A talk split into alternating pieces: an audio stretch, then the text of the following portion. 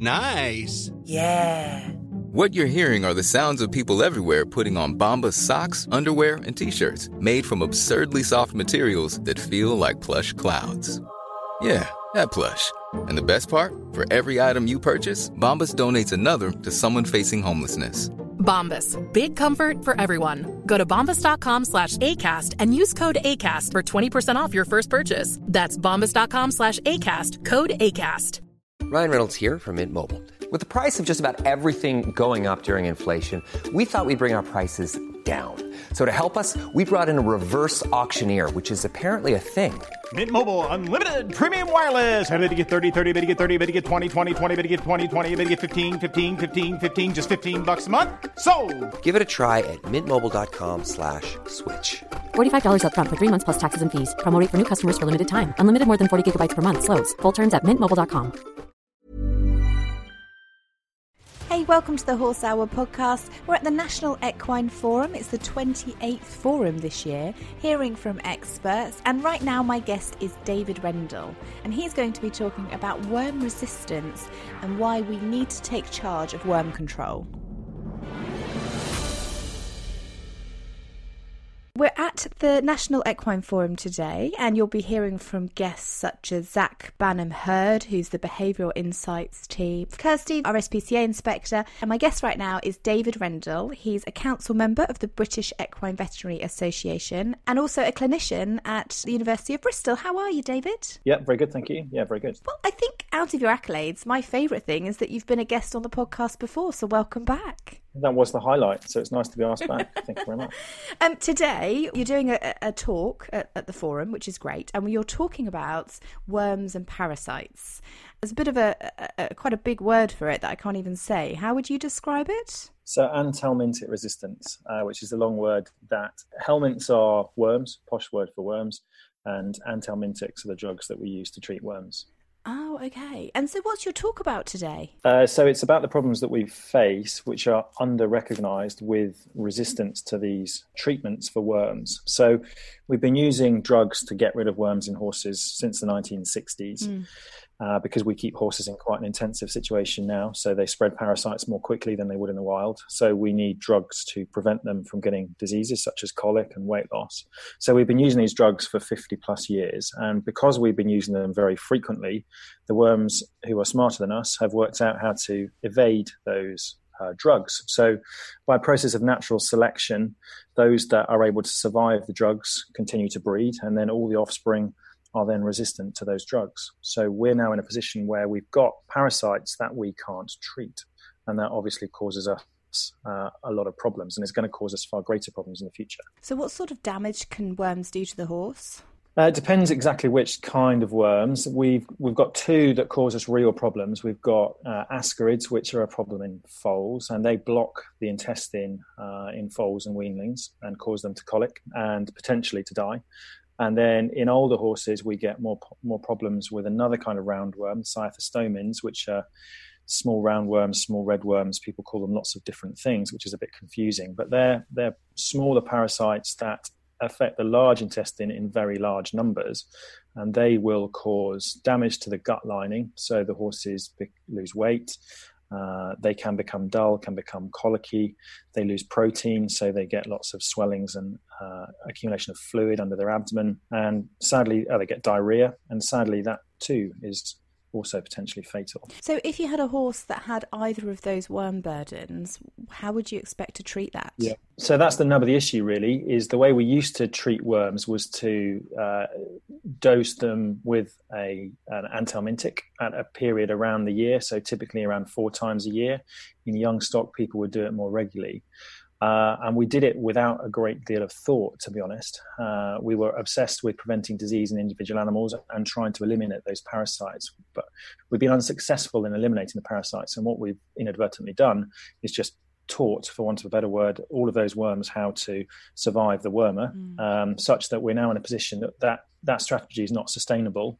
And also, we've got to be a bit more canny about working out which drugs are effective on which different properties. So, what we try and do now is only treat them in accordance with clinical needs. So, if the horse has a very high burden of parasites and we're worried about that individual horse developing disease, then we would choose a wormer accordingly. Well, that's what we would like to happen. But the, the problem and the, the crux of my talk today is the fact that that isn't happening in the, with the majority of, of horse owners, not the majority of the question properties, and people are still worming far too frequently, which is just storing up problems for the future. I think we've got a middle of this. Um, the, the kind of owners are, are stuck between a rock and a hard place because the worm programs are very much led, I found, by the livery yards.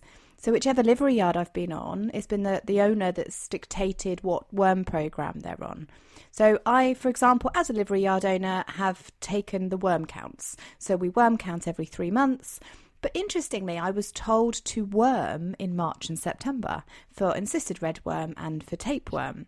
And now, after talking to you, I'm thinking, well, maybe that's not right either. Maybe I should be doing the testing for that instead and the counts. So yeah, and I and I think this is a potential source of difficulty in that the the advice is often perceived to be different from different people, even if most of us are singing from the same hymn sheet. And there are subtle differences in how we would approach different properties depending on uh, their management, the ages of horses. So I would want to go into a bit more detail about what is going on on your property before deciding whether those recommendations are right or wrong. And the, the important thing, though, is to reduce the use of wormers as much as we possibly can. And if we can do that through more testing, and we now have more and more testing available, then we absolutely should do that. Um, there's a perception among owners that that can cost more money. That often isn't the case. And in the long term, actually, it will save the money because they will be using a lot less wormer but they yeah just re- they need to engage with with an expert preferably a, a, veterinary surgeon and go through the whole the management on their property and come up with a system that works best for them that continues to protect the horses on the property but reduces the use of wormer to an absolute minimum and encourages diagnostics. So typically in terms of diagnostics we would be doing worm egg counts like you say you're doing but typically focusing them through the grazing season from when it starts to warm up so february march through into october november and there used to be a school of thought that the minimum we should give would be wormers twice a year so spring and autumn my view is that that still is too much. If we're if we're using diagnostics appropriately, we now have really good diagnostics. In addition to the fecal tests, we have blood tests as well that we can use to look for uh, roundworms and for tapeworms. If we're using all those things properly, we can further reduce wormer use potentially to zero or very close to zero in adult that's, horses. That's interesting because again, I, I, I thought, presumed, maybe I presumed, and I think a lot of this is is hearsay and learning from what other people do, which is why I'm grateful that we get to speak to you, who someone who actually knows what they're talking about. the, the question is, I presumed we're looking for a zero count, but I've heard of people having counts of 200 and and not having to worm for that.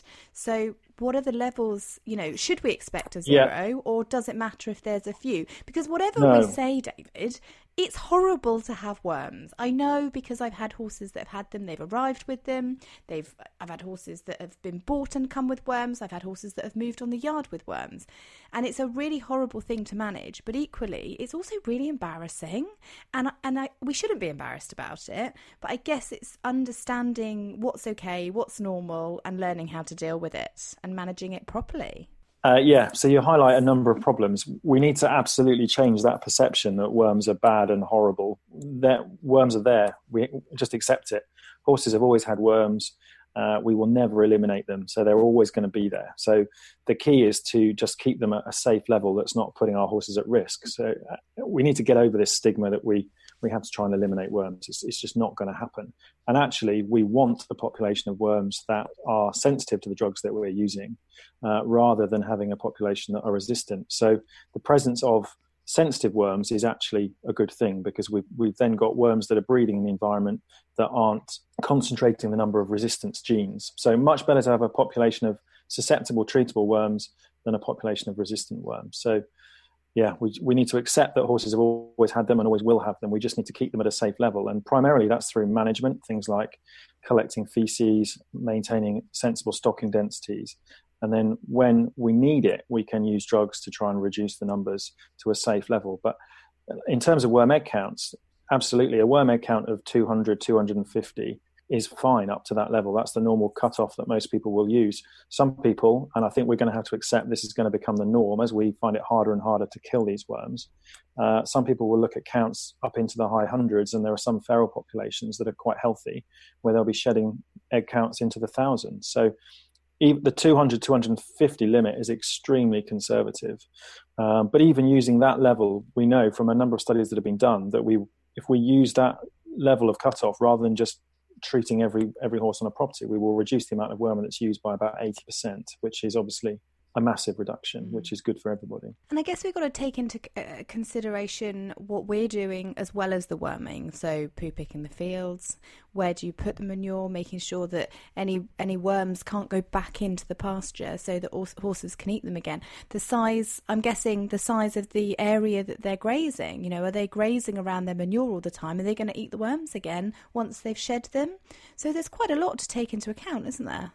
Yeah, there is quite a lot, and I think that does cause some confusion, and sometimes horse owners switch off because it does appear complicated. But actually, the key messages are pretty simple, and you've just highlighted common sense things that drastically reduce the amount of wormer that needs to be used. But yeah, man- management is the key. Yeah, so the ultimate goal then is that nobody will be worming unless we really, really, really have to. I know that with some wormers, you can or count them through their manure. So you just take a little parcel, pop it in a bag, send it to your vet, or send it to someone like Westgate Labs. You know, they post it. It's so easy now. They do a postal service. You can post it, and within a few days, mm-hmm. you can get the results back. Um, but how do you do the encysted redworm, which takes what six months for that to come through, and the tapeworm? Um, okay, so the encysted redworm won't necessarily take that long to encysted. Uh, we test for that with there's a, a, new blood test that's been available the last 12 months. So that gives us a level of, of antibodies that the horse is raising to, to that parasite. So we've got an indication from that antibody level how many of those parasites are there. So we can use that as a guide to treatment in addition to worm egg counts. And similarly, the tapeworm test is either a blood or a saliva test. And again, that's looking at antibody levels, and we can use those antibody levels to guide what level of parasites there are there. So if we've got a very low level of antibodies and we've got a low level of parasites, then we don't necessarily need to be treating either for encysted redworms or for tapeworms. Amazing. So, do you think we should be testing for that every year? Should every should every horse have a blood test for encysted redworm and a saliva test for tapeworm every year? I think initially, yes, until you've got a good handle on the property. I'm reluctant to get sort of drawn into specific recommendations because it does depend on the nature of the property, the management of the property, the age of horses that are being kept. And most of what we're saying applies to adult horses. Foals are slightly different because they're more susceptible. Uh, so yes, uh, as a rule of thumb, that's that is about right. Um, over time, potentially, we could reduce the amount of diagnostics we were doing if we were confident that the property was being managed well and there wasn't a high burden of parasites, which obviously over time helps to further reduce cost. Um, the blood and the saliva tests are fantastic, but for some people, they're possibly even the next step down the line. What we really need to do as a first step is get everybody using fecal tests, worm egg counts through the summer, and not routinely worming through the grazing season. So if we could move everybody over to using fecal tests through the summer, we could reduce our wormer use by about 80%. If people are then prepared to do the blood test as well and we can reduce it even further, then that would be fantastic. But uh, anyone that isn't using fecal fecal tests through the summer and is just routinely dosing according to the calendar really needs to stop because they are they are storing up problems for themselves and their property in the future. And where does pinworm come in? Because that was only something I heard recently last year for the first time. Yeah, so pinworm is a more of a frustration for owners uh, than it is for, for us as vets or clinicians. It, it's frustrating, it's irritating, but it's not life threatening like these other parasites. So it's become more of a problem for people, again, probably because the parasites are becoming resistant because we've been using so much wormer for so long that pinworms have also modified genetically and can now evade the wormers that we use. And as a result, the wormers we're using aren't killing them.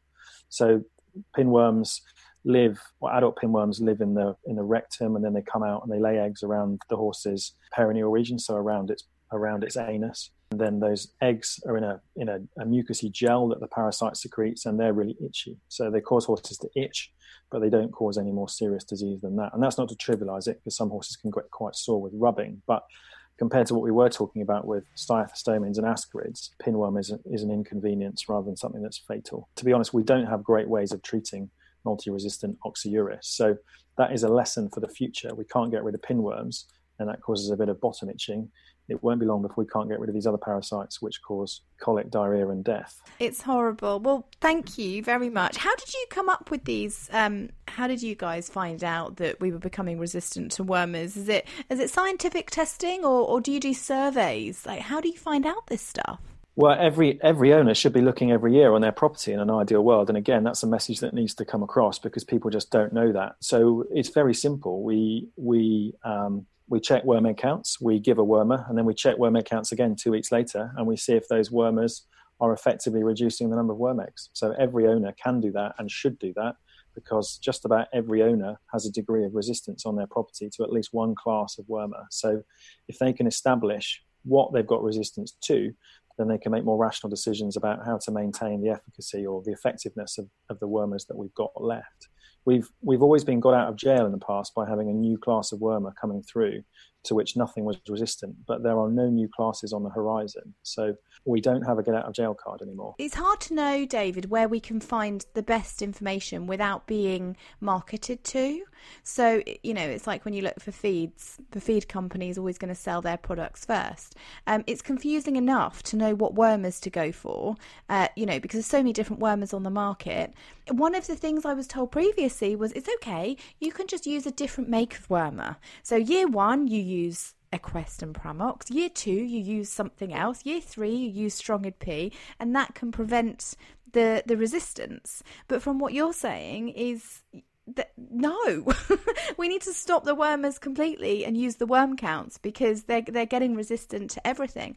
So where can we go then to find the most up to date information that's that's factual? Uh, yeah, that's a really good question, um, and it and it is tricky. There are resources out there, and you're absolutely right to be skeptical because a lot of the information you will get has a slight commercial slant to it, and the companies that are manufacturing and selling uh, wormers are doing a much better job of talking about targeted treatment. However, they still do have to maintain sales of, of dewormers, so there's always an element of compromise, and I think most vets would like to see dewormers used a lot less frequently than most of those programs would advocate. So I would say the best course of action is to speak to the vet that looks after your yard because they will have they will have a good understanding of the management on your yard and they will be able to tailor uh, a system that is going to work for you and minimize the amount of, of dewormer that you can use.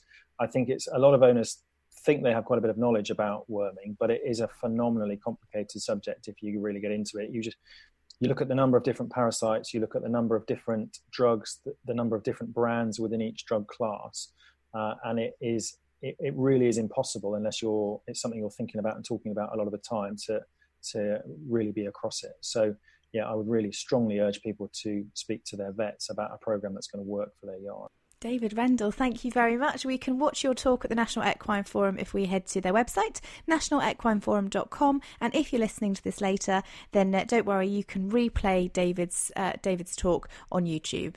David, thank you so much. You're very welcome.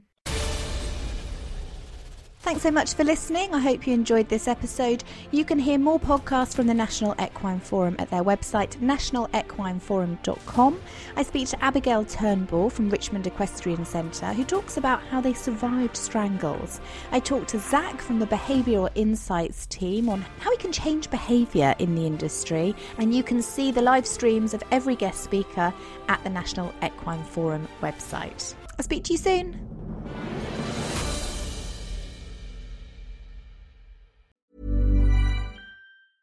Mom deserves the best, and there's no better place to shop for Mother's Day than Whole Foods Market. They're your destination for unbeatable savings, from premium gifts to show-stopping flowers and irresistible desserts. Start by saving 33% with Prime on all body care and candles. Then get a 15-stem bunch of tulips for just $9.99 each with Prime. Round out Mom's menu with festive rosé, irresistible berry chantilly cake, and more special treats. Come celebrate Mother's Day at Whole Foods Market. Planning for your next trip?